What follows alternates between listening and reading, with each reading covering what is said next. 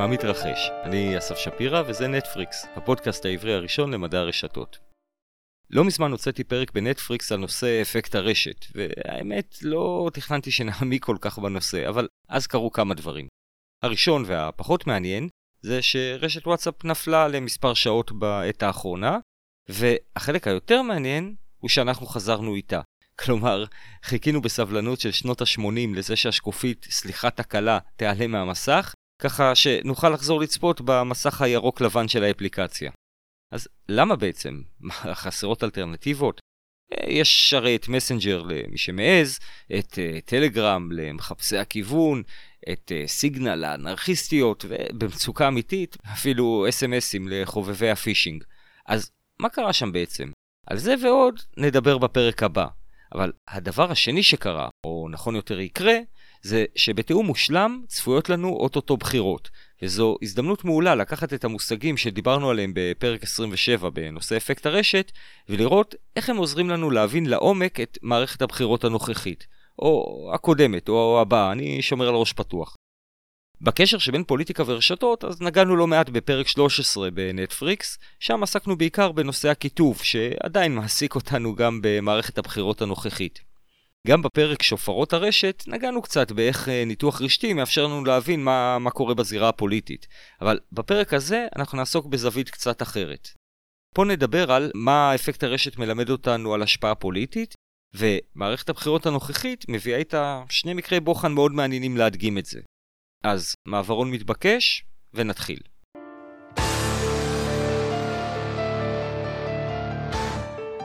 לאלה שלא הספיקו לשמוע את פרק 27 על אפקט הרשת, אני ממליץ עליו בחום. לא רק כי הוא פצצה של פרק, כמובן, אלא גם כי הוא מעמיק את התחושה שלנו לגבי מהי רשת, ועל הדרך מלמד אותנו מושגים חשובים מתחום הכלכלה, התעשייה וכמובן מדע הרשתות. אז ליתר ביטחון ניקח 60 שניות להזכיר מה, מה היה לנו שם. אוקיי, אז אפקט רשת הוא מונח לתופעה שבה ככל שיש יותר משתמשים במוצר, הערך של כלל המשתמשים במוצר גדל. כלומר, יש קשר או רשת של השפעה בין המשתמשים.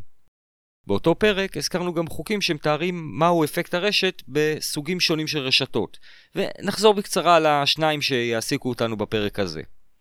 החוק הראשון היה חוק סרנוף, שהתייחס לרשתות בתצורת כוכב, דוגמה לזה זה למשל רשת מסוג פודקאסט, כן? זה רשת שכוללת צומת מרכזי, שזה הפודקאסט, והרבה צמתים שמחוברים רק אליו, ואלה המאזינות והמאזינים.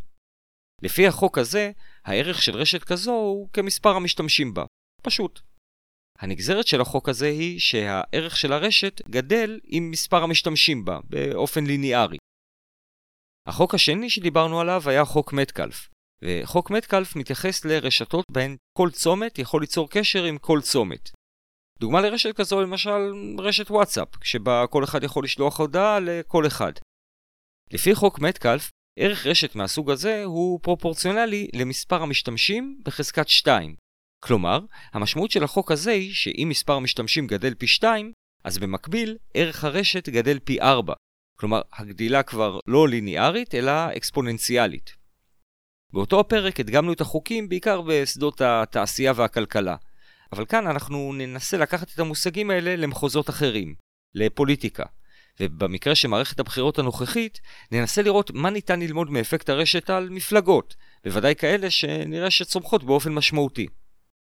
מקרה הבוחן הראשון שלנו יהיה מפלגת צעירים בוערים של הדר מוכתר, שלמאזינות ולמאזינים מהעתיד, נגלה שזו מפלגה שרצה פעם בבחירות של 2022, וכנראה שבעוד חמש שנים היא תופיע ב-20 שאלות של אה, עיתון הארץ. הדר מוכתר, שעומדת בראש המפלגה, היא ללא ספק סלבית רשת. כשבדקתי את החשבון שלה בתחילת ספטמבר 2022 בטיק טוק, היו לה אז משהו כמו 60 אלף עוקבים. נכון לזמן הפרק, רגע לפני הבחירות, היא כמעט הכפילה את הכמות עם למעלה מ-110 אלף עוקבים. על פניו, הצלחה פנומנלית, לפחות מבחינה שיווקית. ונוסיף לזה שלפי הפוסטים שלה היא גם התארסה ממש עכשיו, אז נראה שהכל הולך לה. היא צריכה להפוך את עצמה לסלבית ולתופעת רשת מטורפת. אבל האם היא גם אפקט רשת? לכאורה, מה, מה השאלה פה בכלל? הזינוק שלה מ-0 ל-100 בזמן כל כך קצר הוא ההוכחה שהיא אפקט רשת, לא? במובן מסוים אפשר להגיד שכן, כי אחד מהתנאים לאפקט רשת זה גידול מהיר. אבל זה שכמות העוקבים שלה גדלה בטירוף, לא בהכרח אומר שהיא גם משפיעה. כלומר, בסופו של דבר, המטרה המוצהרת של הדר מוכתר היא שמפלגתה תיבחר לכנסת על גלי תנועה של מחאה חברתית. אז האם כמות העוקבים שלה מעידה שיש מאחורי התנועה? האם האנשים עוסקים במה שיש למפלגה להציע? זה כנראה מה שיקבע האם היא תהיה הצלחה הבאה של הבחירות, או אולי רק uh, סלב לרגע שלא נזכור עוד חודש. אז כדי להחליט האם היא אפקט רשת ואיזה סוג של אפקט רשת, אנחנו צריכים לראות את הרשת. לצערי, רשת הטיקטוק היום היא פחות זמינה למחקרים מהסוג הזה, ונצטרך להסתפק ברשת הטוויטר. לבדיקה כזו יש כמובן חסרונות. טוויטר היא לא הרשת המובילה והמייצגת ביותר את הציבור בישראל. אמנם להדר מוכתר יש כמעט 15 אלף עוקבים בטוויטר, נכון לזמן הפרק, אבל עדיין, זו לא רשת הבית שלה. יכול להיות שהציבור שלה פחות פעיל שם. ובכל זאת, ממי שמצפה לתמיכה רחבה, נצפה שיהיה לה גם קצת אוהדות ואוהדים שם, בטוויטר. אבל לא סתם אוהדים, אני מזכיר, אנחנו מחפשים תנועה של ממש. אז איך נאפיין תנועה? בפרק 5 של נטפריקס נתנו כדוגמה מחקר שנעשה על רשת הטוויטר במצרים בזמן האביב הערבי. בדוגמה הזאת הראינו שהגורם המרכזי ביותר באותה רשת היה ג'סטין ביבר.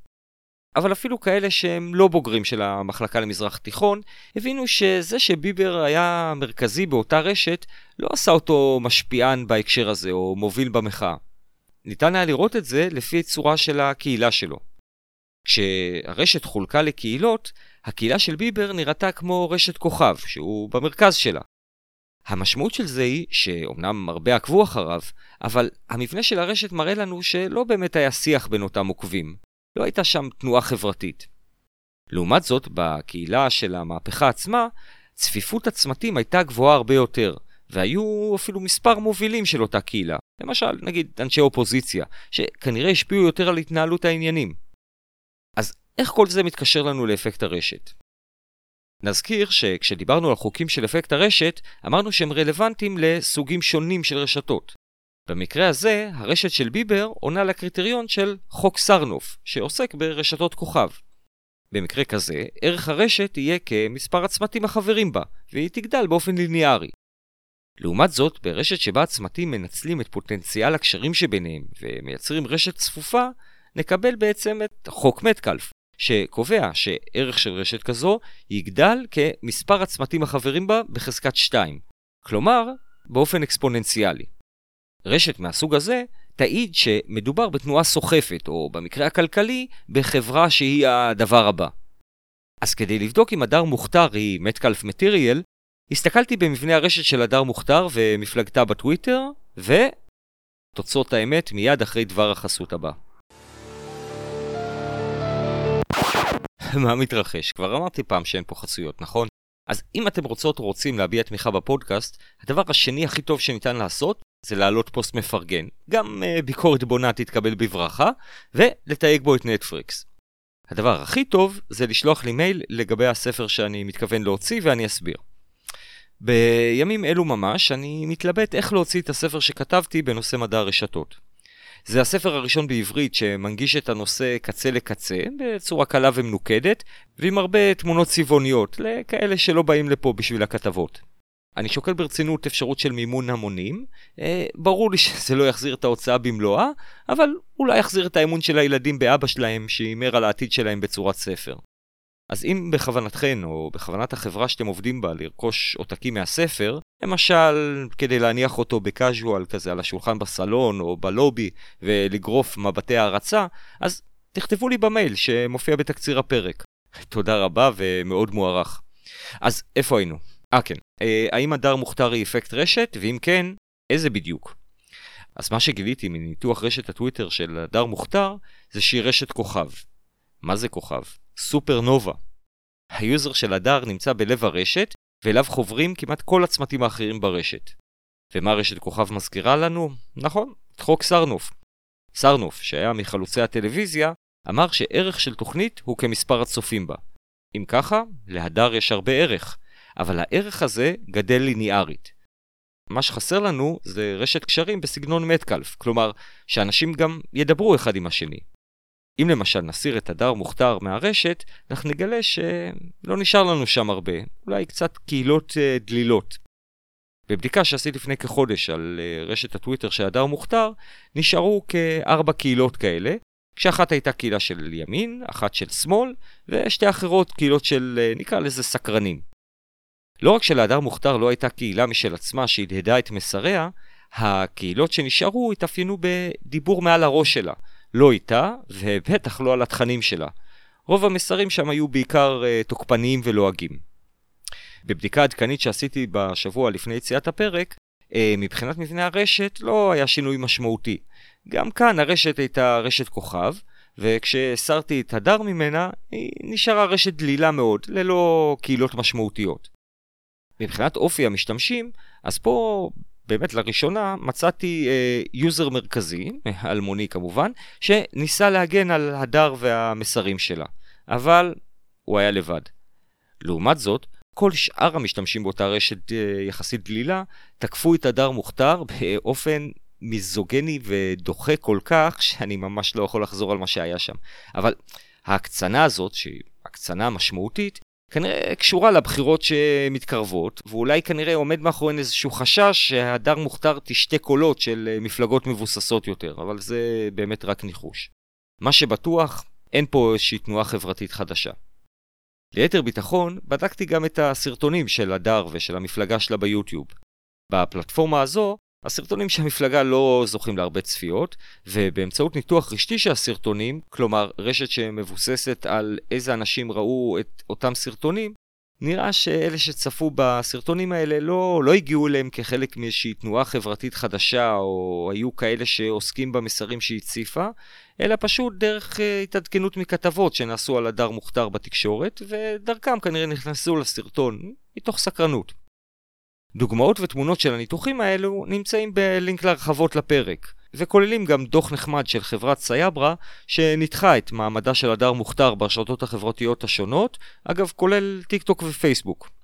לפי אותו הדוח, נראה שברשתות כמו פייסבוק וטיק טוק, הדר זוכה ליחס הרבה יותר חם, אבל גם שם, ככה זה נראה, אין לה קהילה של ממש. התופעה הפוליטית השנייה שנסתכל עליה היא איתמר בן גביר, שרץ עם מפלגת הציונות הדתית בראשות בצלאל סמוטריץ'. כמו הדר, גם איתמר בן גביר הוא ללא ספק סלב רשת.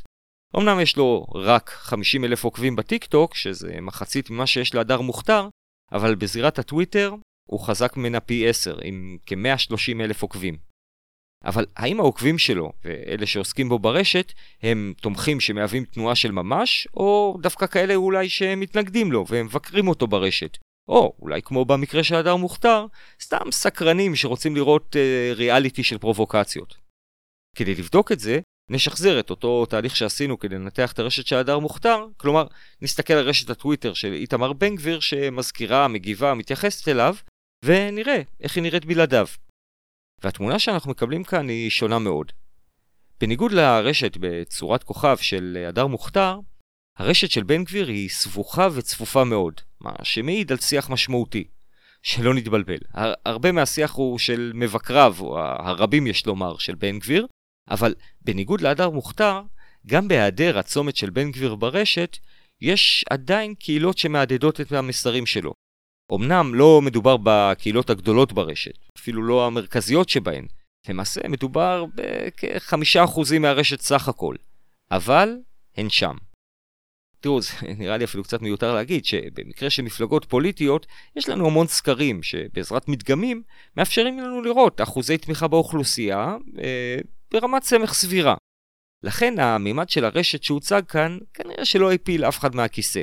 המטרה פה היא לא להתחרות בסקרים, אלא להראות מה עומק, לא גודל, התמיכה שלה זוכים המועמדים, ובעיקר, להראות יישום אפשרי של המושגים שלמדנו מאפקט הרשת בשביל להבין תופעות שלא תמיד נוכל לזכור כמו שעושים למשל לקראת בחירות. אז אם קיבלתם מהפרקון הזה השראה, או שיש לכן או לכם רעיון או דוגמה נוספת, אה, אני אשמח לשמוע. מוזמנות ומוזמנים לכתוב לי על זה.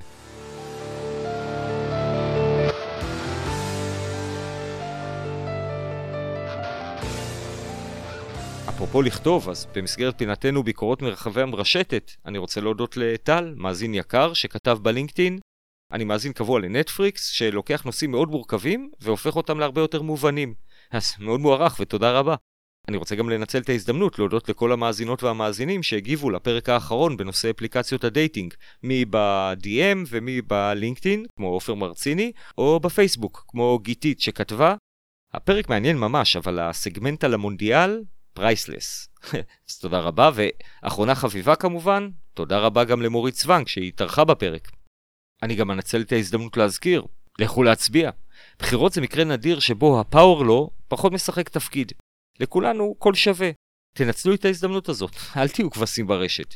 אה, כשאני אומר power law אגב, אני לא מתכוון לפאולו, הגבר הלטיני המסתורי, אלא ל power law, חוק החזקה. אה, קיבלתי על זה הרבה הערות. ואפרופו הצבעות, אז כמובן, מוזמנות ומוזמנים לתת חמישה כוכבים לפודקאסט בספוטיפיי, אפל פודקאסט, או בכל פלטפורמה אחרת שאתם שומעים בפודקאסטים. אתם כבר שם, תעשו subscribe. אם עוד לא עשיתם לייק בדף של נטפריקס בפייסבוק, זה הזמן. אתרים עם יותר לייקים מקבלים יותר חשיפה. לפניות, הערות, הערות, הצעות ועוד, שלחו מייל. אז... תודה רבה ללהקת קומפייל על המוזיקה. נתראה בפרק הבא של נטפריקס.